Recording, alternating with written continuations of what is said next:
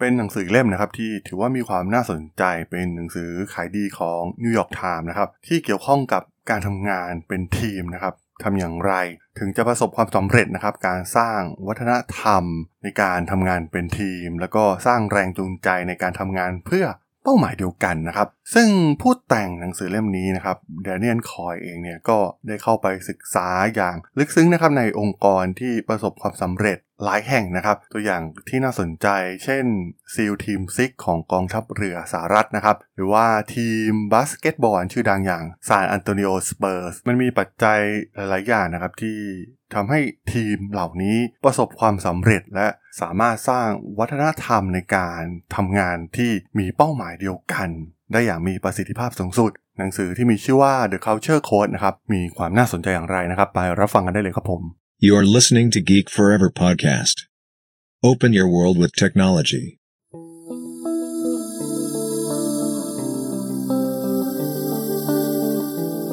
This is Geek Book.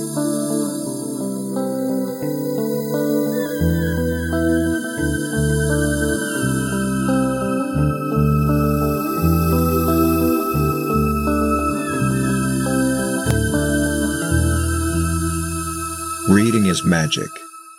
สวัสดีครับ ผมดนทลาดนจากดดนบล็อกนะครับ และนี่คือรายการ Geek Book นะครับ วันนี้จะมารีวิวหนังสือเล่มหนึ่งนะครับ เกี่ยวกับการทำงานเป็นทีมที่ถือว่าค่อนข้างน่าสนใจนะครับ หนังสือที่มีชื่อว่า The Culture Code นะครับ เขียนโดย Daniel Coy นะครับ ซึ่งเคยออกหนังสือเล่มหนึ่งนะครับ ที่มีแปลไทยออกมาแล้วนั่นก็คือ The Talent Code นะครับสามปัจจัยที่เปลี่ยนคนธรรมดาให้กลายเป็นคนเก่งระดับโลกนะครับ ก็ ถือว่าเป็นเรื่องเกี่ยวกับการรีดศักยภาพของมนุษย์เรานะครับ ซึ่งหนังสือเล่มนี้เองเนี่ยจะว่ากันถึงการทำงานเป็นทีมเป็นหลักนะครับ แล้วก็ไปดูตัวอย่างองค์กร ทีมฟุตบอลทีมของ CEO เองนะครับที่ประสบความสำเร็จพวกเขารวมตัวกัน คนหลากหลายความสามารถ หลากหลายพื้นเพนะครับ หลากหลายพฤติกรรมนิสัยมารวมกันและมีเป้าหมายการสร้างวัฒนธรรม ร่วมกันสร้างแรงจูงใจร่วมกัน แล้วก็ทำเป้าหมายให้ประสบความสำเร็จได้อย่างไรนะครับ ซึ่งแค่เปิดหนังสือมาในบทแรกเนี่ยก็มีการยกตัวอย่างที่มีความน่าสนใจมากๆนะครับ ว่าทำไมบางกลุ่มบางทีมที่มีการรวมกันเนี่ยสามารถสร้างประสิทธิภาพได้ดีกว่า กลุ่มอื่น ๆ เมื่อรวมกันนะครับ เมื่อพิจารณาจากความสามารถเอง บางทีมีความสามารถที่น้อยกว่าได้ซ้ำนะครับ แต่ว่าเมื่อรวมกันเป็นกลุ่มเนี่ยให้ผลลัพธ์ที่ดีกว่ากลุ่มที่ แต่ละคนมีความสามารถสูง แต่เมื่อรวมตัวกันทำตามเป้าหมายเดียวกัน แต่มันไม่ประสบความสำเร็จนะครับ มันมีการยกตัวอย่างนะครับ Peter Skillman นักออกแบบแล้วก็วิศวกรเนี่ยได้ จัดการแข่งขันนะครับ ตอนนั้นเนี่ยเขาได้รวบรวมกลุ่มจำนวน 4 คนจากหลาย ๆมหาวิทยาลัยนะครับ หลาย ๆ กลุ่มทั้งสแตนฟอร์ดเองมหาวิทยาลัยแคลิฟอร์เนียมหาวิทยาลัยโตเกียว รวมถึงอีก 2-3 แห่งนะครับ เพื่อดูแต่ละกลุ่มนะครับว่าสามารถที่จะสร้างโครงสร้างจากอุปกรณ์บางอย่างนะครับ เช่น สปาเกตตี้ดิบ 20 ชิ้น เทปใส1หลามาร์ชเมลโล่ขนาดมาตรฐาน 1 ชิ้นนะครับ สิ่งเหล่านี้เนี่ยเมื่อรวม ประกอบกันสามารถสร้างโครงสร้างสูงสุดได้มากเท่าไหร่นะครับการแข่งขันเนี่ยมันมีกฎเพียงข้อเดียวนะครับ นั่นก็คือมาร์ชเมลโล่เองเนี่ยต้องอยู่ด้านบนสุด แต่ว่าสิ่งที่มีความน่าสนใจในการทดลองครั้งนี้เนี่ยคือบางทีมเนี่ยประกอบไปด้วยนักเรียนจาก business school นะครับ หรือว่าบางกลุ่มเนี่ยจะมาจากเด็กอนุบาลด้วยซ้ำนะครับ เป็นการเปรียบเทียบให้เห็นตัวอย่างชัดเจนมากๆนะครับ ตัวอย่างที่เกิดขึ้นกับเหล่านักศึกษาธุรกิจ พวกเขาจะเริ่มพูดคุย เริ่มคิดเชิงกลยุทธ์นะครับทำการตรวจสอบอุปกรณ์ต่างๆ โยนความคิดกันไปกันมานะครับ แล้วก็มีความรอบคอบ สร้างทางเลือกมากมายนะครับ แล้วก็คิดว่าแนวคิดใดที่มีแนวโน้มที่จะเป็นไปได้มากที่สุดนะครับ ซึ่งฟังดูแล้วเนี่ยมันเป็นสิ่งที่ make sense มากๆนะครับ มีความเป็นมืออาชีพ มีเหตุผล แล้วก็คิดด้วยกระบวนการคิดที่ฉลาดมากๆนะครับ แต่ว่าเมื่อเรามามองดูเด็กอนุบาลนะครับ พวกเขาใช้วิธีอื่นนะครับ เด็กอนุบาลเองเนี่ยไม่ได้วางแผน ไม่ได้วิเคราะห์ หรือว่าแชร์ประสบการณ์อะไรกันเลยนะครับ ไม่มีการถามคำถาม ไม่มีการเสนอทางเลือกอะไรแทบจะทั้งสิ้น แทบจะไม่คุยกันเลยด้วยซ้ำพวกเขายืนใกล้กันมากๆนะครับ ปฏิสัมพันธ์ของพวกเขาเองเนี่ยก็แทบจะมั่วซั่วมากๆนะครับ แต่ว่าพวกเขารีบคว้าอุปกรณ์ต่างๆ เริ่มสร้างแบบไม่มีแบบแผนเลยนะครับ หรือว่าไม่มีกลยุทธ์ใด ๆพวกเขาเพียงแค่เถียงกันไปมานะครับว่าสิ่งนี้ไม่ได้สิ่งนี้ไม่ได้หรือว่าสิ่งนี้ได้นะครับ ซึ่งเทคนิคทั้งหมดของพวกเขาเนี่ยมันอธิบายในมุมมองว่า มันเป็นความพยายามหลาย ๆ อย่างที่มีร่วมกันนะครับ ซึ่งหากคิดจะเดิมพันนะครับว่าทีมไหนชนะมันแน่นอนอยู่แล้วนะครับ ทุกคนมองไปที่กลุ่มนักเรียนจากโรงเรียนธุรกิจนะครับ เพราะว่าดูเทียบจากอายุสติปัญญาทักษะประสบการณ์ในการทำงานที่มีเหนือกว่ามากนะครับ แต่ว่ามันเป็นวิธีคิดปกตินะครับที่เรามองไปที่กลุ่มต่างๆ ซึ่งเรามองว่าคนเทพๆหลายๆ คนมารวมกันเนี่ยมันจะมีประสิทธิภาพที่ดีกว่าแน่นอนนะครับ แต่ว่าในงานทดลองครั้งนี้เนี่ยหลายคนคิดผิดนะครับ เพราะว่าเราเด็กอนุบาลเนี่ยสร้างโครงสร้างที่สูงเฉลี่ยได้ 26 นิ้ว ในขณะที่นักเรียนจากโรงเรียนธุรกิจเนี่ยสร้างโครงสร้างที่สูงเฉลี่ยน้อยกว่า 10 นิ้วเพียงเท่านั้น ผลลัพธ์มันเป็นสิ่งที่เหลือเชื่อมากๆนะครับ เราเห็นนักเรียนจากโรงเรียนธุรกิจเองที่มีความฉลาด มีประสบการณ์นะครับ มันยากจะจินตนาการนะครับว่าพวกเขานี่จะรวมตัวกัน แล้วก็สร้างผลงานที่ย่ำแย่ แต่เราเห็นเด็กอนุบาลที่ไร้ประสบการณ์ไม่มีประสบการณ์อะไรเลยนะครับไร้เดียงสามากๆ แต่ว่าพวกเขารวมกันเพื่อสร้างสิ่งที่ประสบความสำเร็จได้ การกระทำของเด็กอนุบาลเองเนี่ยแม้จะดูไม่เป็นระเบียบนะครับแต่ว่าพวกเขาเหมือนรวมกันเป็นหนึ่งเดียว พฤติกรรมของพวกเขา มีประสิทธิภาพนะครับ พวกเขาไม่ได้แข่งขันกันนะครับ พวกเขายืนเคียงบ่าเคียงไหล่ทำงานร่วมกันอย่างมีพลังทำทุกอย่าง ได้อย่างรวดเร็ว มีการระบุปัญหาที่เกิดขึ้นนะครับ แล้วก็ทำการทดลองลองเสี่ยงสังเกตผลลัพธ์ แล้วก็นำไปสู่แนวทางการแก้ไขที่มีประสิทธิภาพ แต่ว่าเมื่อเหล่านักเรียนที่มีความรู้ความสามารถสูงบางครั้งทำอะไรบางอย่าง มันก็ช้านะครับ รวมถึงความมีอีโก้ของแต่ละคนด้วยนะครับ มันมีสถานะบางอย่างที่เบียดบังความสามารถของพวกเขาอยู่นั่นเอง เด็กอนุบาลเนี่ยประสบความสำเร็จไม่ใช่เพราะพวกเขาฉลาดกว่านะครับ แต่ว่าพวกเขาทำงานร่วมกันอย่างชาญฉลาด มันเป็นวิธีการเรียบง่าย และส่งพลังมาก ๆ ที่กลุ่มคนธรรมดาธรรมดาเนี่ยสามารถสร้างประสิทธิภาพของการทำงาน จากการทำงานเป็นทีมเนี่ยได้ดีกว่า ก็ต้องบอกว่าวัฒนธรรมของ การทำงานเป็นทีมเนี่ยเป็นสิ่งหนึ่งนะครับที่เป็นพลังที่มีความทรงพลังมากที่สุดในโลกนะครับ มันสามารถนำไปใช้ได้ในทุกๆอย่างนะครับ ไม่ว่าจะเป็นธุรกิจเอง ทีมกีฬา ครอบครัวคือหนังสือเล่มนี้เนี่ยจะชี้ให้เห็นนะครับว่าหลายคนอาจจะคิดว่าบริษัทที่ประสบความสำเร็จนะครับ อย่าง Google Disney หรือว่าทีม San Antonio Spurs นะครับ ทีมบาสเกตบอลหรือว่าทีม Navy SEAL พวกเขาเหล่านี้เนี่ยมีเอกลักษณ์เฉพาะ ในวัฒนธรรมของตนเองนะครับมีความแตกต่างกัน แต่ว่าหนังสือเล่มนี้เนี่ยคิดต่างออกไปนะครับ เพราะว่าผู้เขียนเองเนี่ยก็ได้ใช้เวลา 4 ปี ค้นคว้ากับทีมที่ประสบความสำเร็จ 8 ทีมที่ประสบความสำเร็จมากที่สุดในโลกนะครับ ซึ่งวัฒนธรรมของทีมเหล่านี้นะครับถูกสร้างขึ้นโดยชุดทักษะที่เป็นทักษะเฉพาะนะครับ ซึ่งทักษะเหล่านี้เนี่ยมันก็คล้ายๆกับการที่เด็กอนุบาลใช้สร้าง spaghetti tower ที่สามารถเอาชนะ กลุ่มนักเรียนธุรกิจได้นั่นเองนะครับ ซึ่งเขาก็สรุปโดยรวมมาแบ่งเป็นบทๆนะครับ บทแรกเนี่ยจะเกี่ยวกับการสร้างพื้นที่ปลอดภัยนะครับ เชื่อมต่อความสัมพันธ์ และสร้างตัวตนของแต่ละคนได้อย่างไรนะครับ ทักษะที่2เนี่ยจะแบ่งปันเรื่องของความเปราะบางของทีมนะครับอธิบายว่า นิสัยหรือว่าความเสี่ยงร่วมกันเนี่ยผลักดันเป้าหมายที่ทุกคนไว้ใจได้อย่างไรนะครับทักษะที่3จะเป็นเรื่องของการสร้างจุดมุ่งหมายนะครับ มีการสร้างเป้าหมายและคุณค่าที่เกิดขึ้นร่วมกันได้อย่างไรนะครับ เมื่อทักษะทั้ง 3 นี้ทำงานร่วมกันจึงจะมีการถ่ายทอดไปสู่การปฏิบัตินะครับ ซึ่งก็มีการยกตัวอย่างหลาย ๆ เคสที่น่าสนใจนะครับ ที่ผม bookmark ไว้ในหนังสือเล่มนี้ อย่างเคสของ Google เองนะครับในช่วง ต้นทศวรรษที่ 2000 เนี่ย Google เองเนี่ยก็ไม่ได้เป็นเจ้าแรกนะครับ ที่ผลิตอ่า Search Engine เพราะว่าตอนนั้นเนี่ยมีบริษัทอย่าง Overture นะครับ ที่ได้รับทุนมากมายนะครับ นักธุรกิจชื่อดังที่มาลงทุนนะครับ Bill Gross เองนะครับเป็นผู้บุกเบิกด้านการโฆษณาทางอินเทอร์เน็ตนะครับเขาได้คิดรูปแบบการโฆษณาแบบ pay per click นะครับเขาสร้าง Overture เองเนี่ยให้เป็นธุรกิจที่สร้างกำไรหลายร้อยล้านดอลลาร์นะครับสามารถทำ IPO บริษัทมีมูลค่าประมาณ 1,000 ล้านดอลลาร์แต่ตอนนี้เราแทบจะไม่ได้ยินชื่อของบริษัทอย่าง Overture แล้วนะครับ เพราะว่า มันมีบริษัทเล็กๆ ที่ชื่อ Google นั่นเองนะครับ ในช่วงนั้นเองเนี่ยการแข่งขันของ Google กับ Overture เนี่ยก็ไม่ได้เป็นเรื่องง่ายนะครับ Google เองเนี่ยได้สร้างเครื่องมือ AdWords ขึ้นมานะครับ แต่ว่าพวกเขาเนี่ยประสบปัญหาในการทำงานพื้นฐานนะครับ การจับคู่ข้อความค้นหากับโฆษณาที่เหมาะสมนะครับ ตัวอย่างเช่น ถ้า ลูกค้าพิมพ์ค้นหารถจักรยานยนต์ Kawasaki H1B นะครับ ก็จะได้รับโฆษณาจากนักกฎหมายที่เสนอความช่วยเหลือในการยื่นขอวีซ่าต่างประเทศ H1B ลารีเพจเองเนี่ยก็เห็นความล้มเหลวนี้นะครับเขาจึงเขียนปัญหานี้ไว้ที่กระดานข่าวที่อยู่ในครัวในตอนนั้นนะครับออฟฟิศ Google เองเนี่ยก็ยังเล็กๆอยู่แล้วก็เดินจากไปนะครับ เจฟดีนเองเนี่ยเป็นหนึ่งในคนสุดท้ายที่อยู่ในสำนักงงาน Google นะครับ แล้วก็ได้เห็นโน้ตของ ลารีเพจดีนเองเนี่ยตรงกันข้ามกับเพจกับทุกอย่างนะครับ เป็นคนที่คุยง่ายเข้ากับคนง่ายนะครับเขาเองเนี่ยก็แทบจะไม่เกี่ยวข้องกับ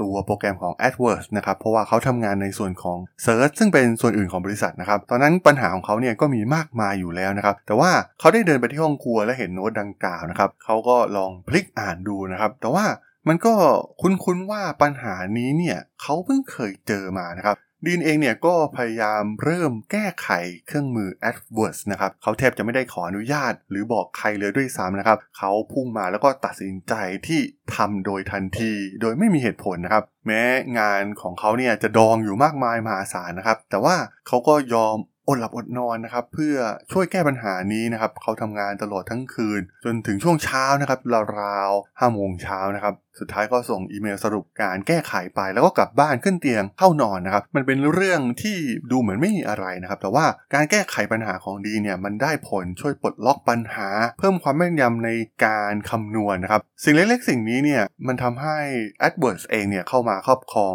การตลาด Pay per Click อย่างรวดเร็วนะครับ ผลกำไรของ Google เนี่ยเพิ่มขึ้นจาก 6 ล้านดอลลาร์เป็น 99 ล้านดอลลาร์ในปี 2014 นะครับ เครื่องมือ AdWords เองเนี่ยสามารถสร้างรายได้ 60 ล้านดอลลาร์ต่อวัน และโฆษณากลายเป็น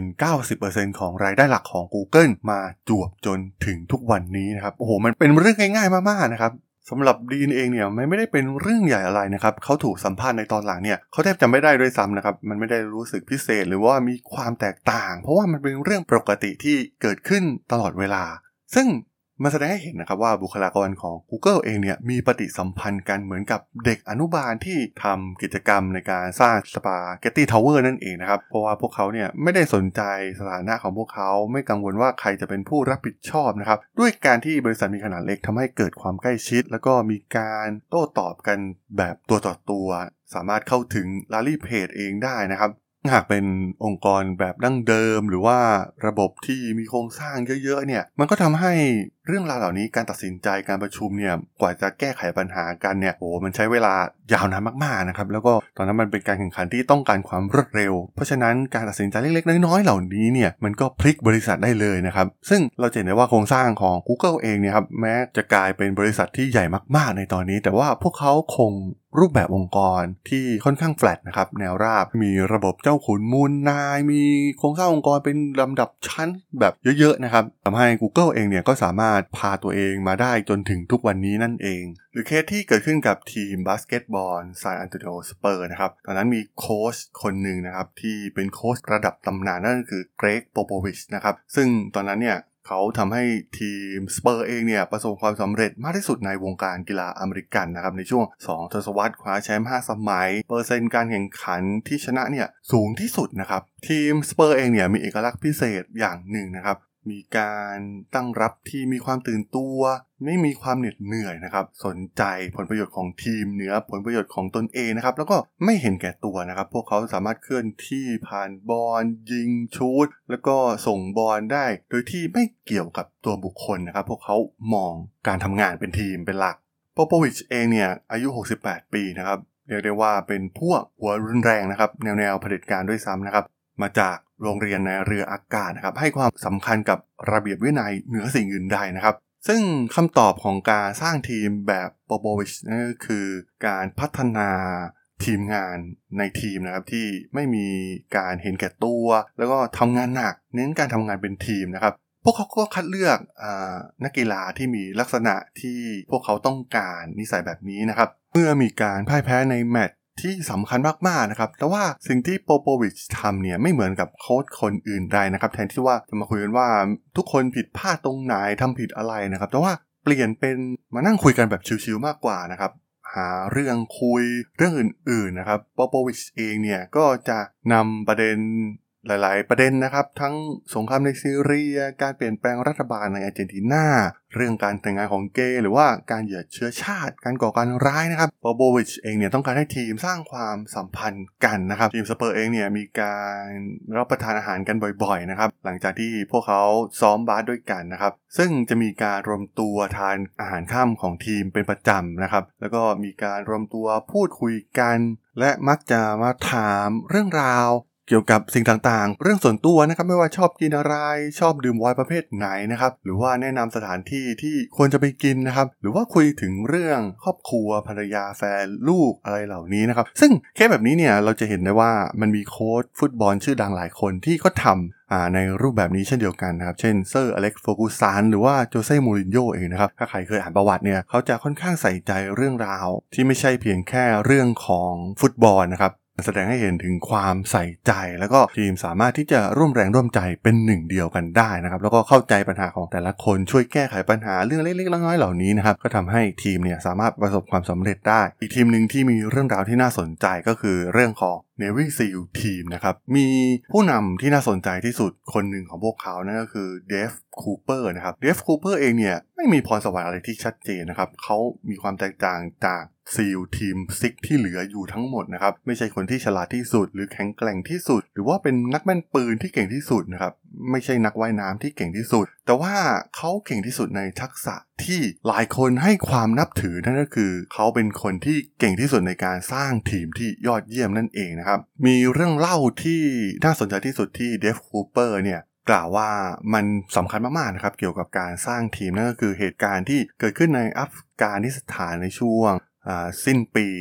2001 นะครับ เป็นถนนที่รกร้าง เป็นทางผ่านระหว่างเมืองบาแกรมและจาลาลาบัดนะครับ ตอนนั้นเนี่ยคูเปอร์เองเนี่ยอยู่บนถนนสายนั้นนะครับ เพราะว่าเขาได้รับคำสั่งให้ติดตามผู้บังคับการ ของเขานะครับในภารกิจลาดตระเวนตามเส้นทาง ซึ่งพวกเขาต้องขับรถจากบาแกรมไปจลาลาบัดและกลับภายในวันเดียวเท่านั้นนะครับ ต้องบอกว่าถนนนี้เนี่ยมันเหมือนเป็นฝันร้ายนะครับ เพราะว่ามันเต็มไปด้วยระเบิดทางยาว 110 ไมล์นะครับ มีกลุ่มโจรและเหล่าผู้ก่อการร้ายอาศัยอยู่มากมายนะครับ แต่ว่า ผู้บัญชาการของคูเปอร์เนี่ยยืนการให้พวกเขาต้องไปนะครับ แม้คูเปอร์พยายามคัดค้านนะครับ เพราะว่ามันเป็นความเสี่ยงมากๆนะครับกับทีมของเขานะครับ ซึ่งในช่วงที่ต้องกลับนะครับ ตอนนั้นเนี่ยเป็นเวลาพลบค่ำแล้วคูเปอร์เองเนี่ยก็พยายามค้านนะครับ ไม่อยากให้เดินทางในช่วงเวลากลางคืน อยากให้ไปในช่วงกลางวันมากกว่า แต่สุดท้ายเนี่ยก็ถูกผู้บังคับบัญชาสั่งนะครับ ให้เดินทางกลับ ในวันนั้นเลยนะครับ ซึ่งแน่นอนว่าเหตุการณ์ก็เกิดขึ้นนะครับ มีการซุ่มโจมตีเกิดขึ้นในอีกหนึ่งชั่วโมงต่อมานะครับ แม้คนขับรถของคูเปอร์เนี่ยพยายามหลบหนี แต่ว่าพวกเขาก็ระเบิดล้อนะครับทำให้มีเสียงปืนดังมาจากทุกทิศทางนะครับ ลูกทีมของเขาเนี่ยก็ถูกยิง หน่วยซีลเองเนี่ยก็ไม่มีทางเลือกอื่นนะครับนอกจากต้องยอมจำนนถือปืนออกไปพร้อมกับชูแขนยอมแพ้แล้วนะครับ แล้วก็พร้อมที่จะเตรียมตัวถูกฆ่า แต่ว่ามันเกิดเหตุการณ์บางอย่างขึ้นนะครับ ที่กลุ่มโจเนี่ย ไม่ได้ยิงกลุ่มซีลนะครับและสุดท้ายเนี่ยก็ทีมของเขาเองเนี่ยสามารถติดต่อหน่วยเดลต้าและหน่วยรบพิเศษของอังกฤษ เพื่อบินเข้ามาช่วยเหลือพวกเขาในอีกไม่กี่ชั่วโมงต่อมานะครับ ซึ่งเขาได้กลับมาที่บาแกรมด้วยโอกาสครั้งที่ 2 ในชีวิตที่เขาคิดว่าเขาควรจะตายไปแล้วนะครับบนถนนเส้นนั้น นับจากนั้นไปต้นมานะครับคูเปอร์เองเนี่ยก็ตระหนักได้เลยนะครับว่าการที่จะช่วยกลุ่มหรือทีมให้ทำงานได้อย่างมีประสิทธิภาพมากขึ้น ปัญหาของเขาก็คือ ผู้มีอำนาจนะครับบางครั้งเนี่ยไร้สติอย่างเหลือเชื่อนะครับ หากผู้บังคับบัญชาสั่งให้เราทำบางสิ่ง เรามักจะทำสิ่งนั้น แม้มันจะเป็นเรื่องไร้สาระหรือเรื่องที่ผิดก็ตามทีนะครับ แต่ว่าด้วยอำนาจ แต่ว่าคูเปอร์เองเนี่ยต้องการที่จะตัดสินใจทุกอย่างให้ดีขึ้นนะครับ ก็คือการท้าทายอำนาจสั่งการเหล่านี้ เขาจึงพัฒนาวิธีการท้าทายกันขึ้นมานะครับ คือตั้งคำถามอย่างไรนะครับ ที่จะทำให้ไม่ถูกบังคับให้ทำตามยศ หรือว่าเป็นลูกน้องเนี่ยต้องทำตามอยู่ตลอดเวลานะครับ เขาสร้างกลุ่มผู้นำใหม่ที่ต้องบอกให้คนอื่น ปฏิเสธ สิ่งที่ไม่ควรทำนะครับ สร้างเงื่อนไขที่ควรที่จะทำให้ได้นะครับ ในเครื่องมือที่มีประโยชน์ที่สุดที่ทางคูเปอร์พัฒนาออกมานั่นคือสิ่งที่เรียกว่า after action review นะครับซึ่งเป็นเซสชันการเล่าความจริงที่เกิดขึ้นในแต่ละภารกิจนะครับเป็นการประชุมสั้นๆ รวมตัวกันทบทวนการตัดสินใจที่สำคัญนะครับแล้วก็ไม่ได้มีการนำโดยผู้บังคับบัญชานะครับทุกคนต้องออกจากยศของตนเองนะครับแล้วก็เล่าเรื่องที่เกิดขึ้นจริง เกี่ยวกับข้อผิดพลาด ซึ่งเป้าหมายของ after action review เนี่ยไม่ใช่